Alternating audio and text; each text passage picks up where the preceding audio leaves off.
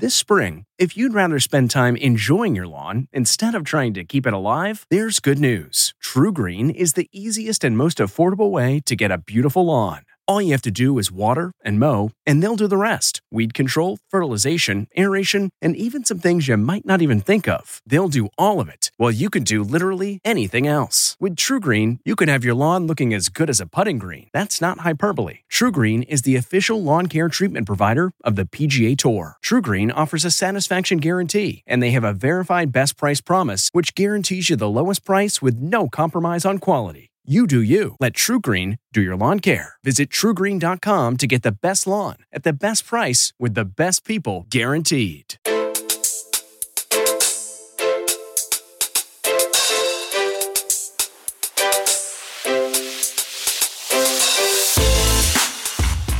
Welcome to the Jill on Money podcast. I'm Jill Schlesinger. It is Tuesday, June 15th. I am joined by my executive producer, Mark. So, hey, Mark, how you doing today?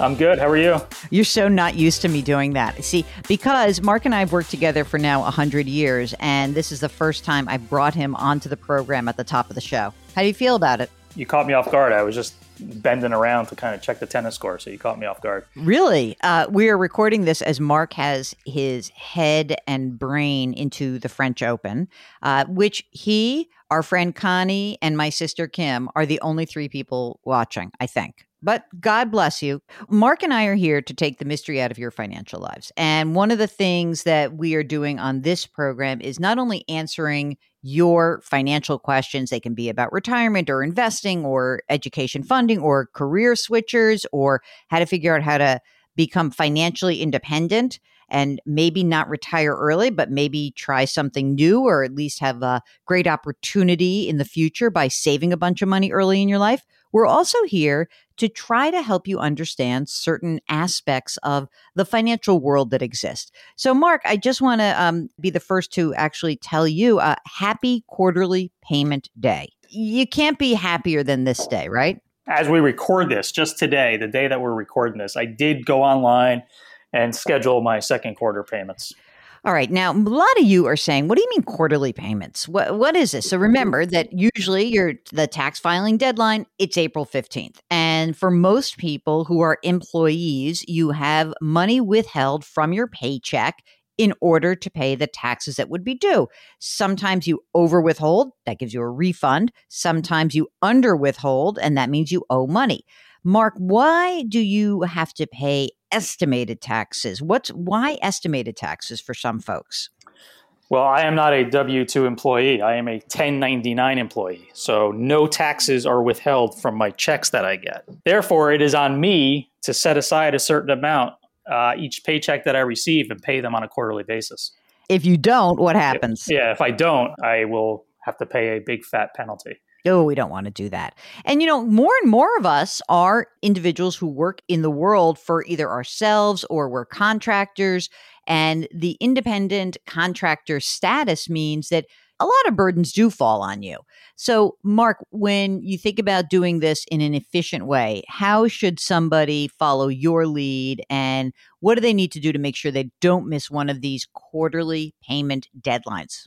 Well, I think number one, every check you get, I would just like for me, every check that I get, I just take 30% and I put it aside. I never touch it. It really never comes to me. I put it aside in a separate account. Uh, that way, I know when the deadline approaches, the money's there for me to pay my taxes. And uh, as we just discussed, I do everything online. That's probably the easiest way to do this. EFTPS. I know that just rolls off your tongue. It's the Electronic Federal Tax Payment System and it's a service that's provided for free by the Treasury Department. And what you have to do is you have to enroll in it first, then they send you a pin. I mean, it's the most ridiculous and old school process, but it works. They'll send you a pin by mail, then you get the pin, and then you're in, and then you can put all of the payments that you need to make through this system. And so I never did it. And then, of course, Mark just completely made me feel, you shamed me, Mark. You made me feel like an idiot. You're like, why are you going to the post office? Nothing against the post office. I love the USPS. But I was mailing those quarterly checks in. because I too am a 1099 employee and I'm mailing those checks in, you know, return receipt requested, doing that, standing in line, and now poof, you changed my life, dude. Do you do it for the state as well online? Oh, yeah, the state's easy. New York City, New York State, and Fed, and it's all online now. It's fantastic. And by the way, if you just have no idea what we're talking about, send us an email. If you're a 1099 employee, if you're someone who is an independent contractor, maybe you've got a little side hustle, maybe you got some gig work, send us an email so that we can help walk you through this process. It's ask Jill at jillonmoney.com. Ask Jill at jillonmoney.com. And tell us if you would like to come on the air live with us because Mark will do it. He'll arrange the whole thing. It's really easy. I think you'll be psyched if you actually come on the air with us. It's it's like a therapy session. It's kind of great. I like that. Uh, all right. So here's an email we got, Mark. I know what your answer is almost immediately because the subject is Am I saving too much for retirement? Mark basically never thinks it's enough. So here we go. This is from Maurizio. and he is 30 years old. Wife is 33. They're expecting their first kid in December. Okay, he makes $77,000 a year and his wife is not working. He says he's got about four months of expenses saved up for in our emergency fund. Four months, Mark. They're going to have a kid. You have a young toddler. How, that seems a little light to me. You want to tell me how much that kid starts costing early on? And his wife isn't working. So yeah, yeah beef it up. Beef it up. So we usually say six to 12. All right. So Maurizio and his wife, the young 30s, they've got about $58,000 in retirement accounts, a rollover IRA, a, a uh, Roth IRA, a health savings account, a thrift savings plan, and a Roth 401k. Okay. No debt, but he does have a car lease. He says, I'm going to buy the lease out when it's up early. No student loans. They paid him off. Great. No credit card debt. They use credit cards for the points, but pay them off every month. That's great. My plan is to buy a duplex house in the next two to three years. I'm saving $7,500 per year for the house fund, but I'm not sure if I should be contributing more than that or to that fund. Um, okay, they've got about uh, 11 grand in there. Now, the question is, am I saving too much for retirement? I don't know how he gets to that, but let's do this. I recently got a new job. They've got a 401k match of 50% of uh, contributions up to five grand a year. Okay, that's good. Um, he contributes $10,000 a year to get the full match. He also contributes five grand to the HSA. Should I lower my 401k to contribute more to your house, to the house fund? Maurizio says, I was born and raised in Peru. Goes, Peru, South America. Come on, man. I know it's in South America. Uh, moved to the States when I was 17, worked multiple jobs, joined the Army Reserve to help finance my education. I finally graduated with degrees in accounting and financial planning when I was 27. I'm very passionate about personal finance. I worry too much about the future. At least that's what my wife says. She thinks I'm being cheap. LOL. I've been trying to contribute as much as possible to the retirement, but I'm not sure if I'm going too hard. Thank you. Okay. Mark, how do you look at this situation? What do you think that Maurizio and his wife should be doing? Look, to me, I, I, know it's only one income and it's not a huge income, but for me, if you're not at the minimum contributing nineteen thousand five hundred to your retirement account, then you're not oversaving. Wow, you're a hardliner. I, uh, I, I, know, I know. It's I don't know if that's fair or not. That's how I look at it initially. Okay, let me ask another question. He's got seventy five hundred dollars a year right now, putting that into the house fund. How do you how do you think he should balance the house fund and the retirement? I would like to see more going into the retirement. If he wants to keep putting a little bit away towards the house fund, I, am okay with that. I can live with that, but I still yeah. think more should be going into retirement. So here's how I look at this. I think that the first thing you should be doing is forget about the house fund right now. Like there should be absolutely nothing going in there until you have your emergency fund beefed up. And I'm not talking about six months of your expenses. We want one year of your expenses in there. What happens if you lose your job, man? Like, really? The, the wife doesn't work and they were going to have a kid. So I want all of the available cash flow has got to go number one to the emergency fund. Okay. And you can keep doing your retirement. So if you're if you're putting 10 grand a year in your retirement and then you're telling me you've got an extra 7500 I want 7500 bucks to go into the emergency reserve fund until you have 12 months in there, okay? Next, once you've got your 12 months, then I agree with Mark. I think that of that extra 7500, if you wanted like i'm going to give a little like wink and a nod like okay put an extra $5000 into your retirement account then 2500 could go into the house fund why are you buying a duplex anyway this is the second time we've seen this i think in this past week he says my plan is to buy a duplex to house hack so he's going to live in half and then he's going to sublet the rest of it Okay, but that's true. And you still need to put a crap load of money down to do the house hack. You still lose your liquidity. I think that you need a more stable financial foundation before you do this. Even if you did the house hack and you don't do it in two to three years, you do it in three to five years. Let's see how it goes. Maybe you don't want to do this. I mean, I like this guy. He's got grit for sure, and he's like rocking it on the savings. But I think that if we're just talking about priorities, the priority is emergency reserve fund, retirement, house fund, and then go from there. Yeah, and I, I don't know what the story is with the wife. Like, was she working, or is she planning on going to work after the child's born, after maternity leave? I, I don't know.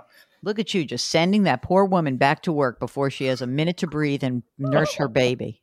You are something else. Just because your partner is an animal doesn't mean every single. How long did she take off after the baby was born? Oh no, she she took off for six months. She was gone for six months. I have to say, it was a shocking thing how quickly she adapted to that because she is a workaholic.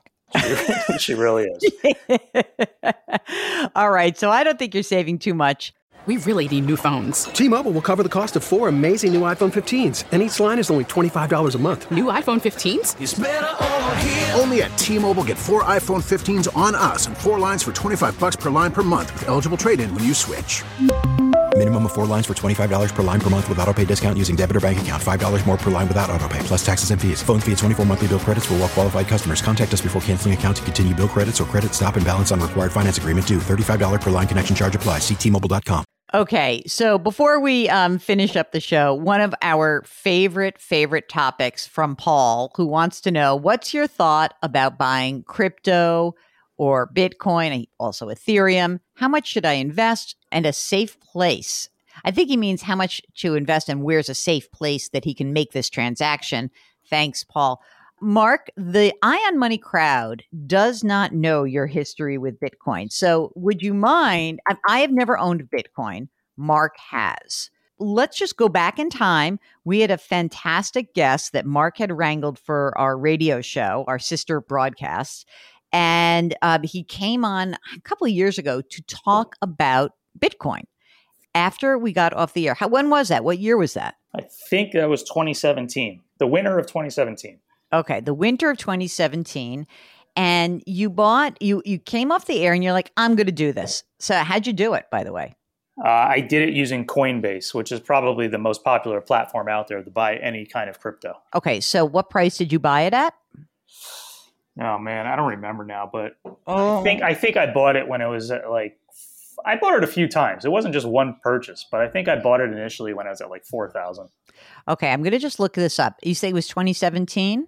November of 2017, it was like around seven, eight grand. You know, could have been even less than that, but was, let's just call it five, six, seven.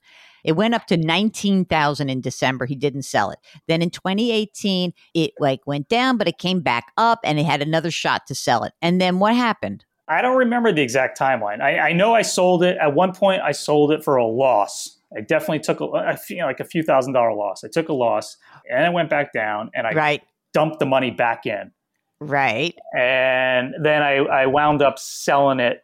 Uh, I don't know, a couple years later, I made a little money. If I had held it when I went to 60 grand, I would have made much more. I you never would have held it that long. And you never would have sold it. So let's be honest. Okay. So now Bitcoin, uh, at the end of 2019, pre pandemic, it's trading at, uh, I don't know, let's call it eight, nine, I think it was. And then in 2020, it goes up and keeps going up. And it did recently go up to 60,000. Now it's at about 35,000. So, what makes this so interesting? And why do you care about Bitcoin? Uh, Bitcoin is essentially a it is a crypto asset. It is an electronic asset. And who owns this stuff? There's only going to be 21 million Bitcoin that will be actually supplied. So it is a a finite amount of asset that is going to be out there. The way that you can actually get a you mine a Bitcoin is by solving a really complicated computer program. You people used to do it by hand, not by hand, by by their own computers. Now we have these Bitcoin farms that solve the equations. They get issued the Bitcoin. People hang on to that Bitcoin.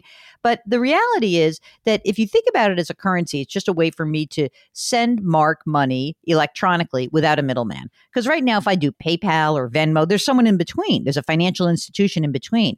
It is a way to actually exchange value electronically without a middle person or middleman or woman. Now, what I think has become interesting is that Bitcoin has become almost like an asset class. So, really, in terms of your question specifically here, Paul, you know, I think that buying crypto in some way, putting it in this asset category of like a gold, a highly volatile asset that is usually traded on some weird scarcity notion. It's not bad, um, but I would never have more than 5% of my total invested assets in those kinds of investments the gold, the crypto. I almost call it the the fear-based panic part of your portfolio. You know, it, it is a defensive move as an asset class. Okay, that's it for the Bitcoin story. Don't forget to send us your questions. Ask Jill at JillOnMoney.com. If you're on the website, you're perusing around, click the contact button. It's in the upper right hand corner. We'd love to hear from you. And uh, here at the Jill on Money podcast, we want to always encourage you to do something nice for someone else today and to maybe practice this. There's a little mantra that we're com- we've come up with curiosity, compassion, community. That's what we're all about here. Thanks so much for listening. We'll talk to you on Thursday.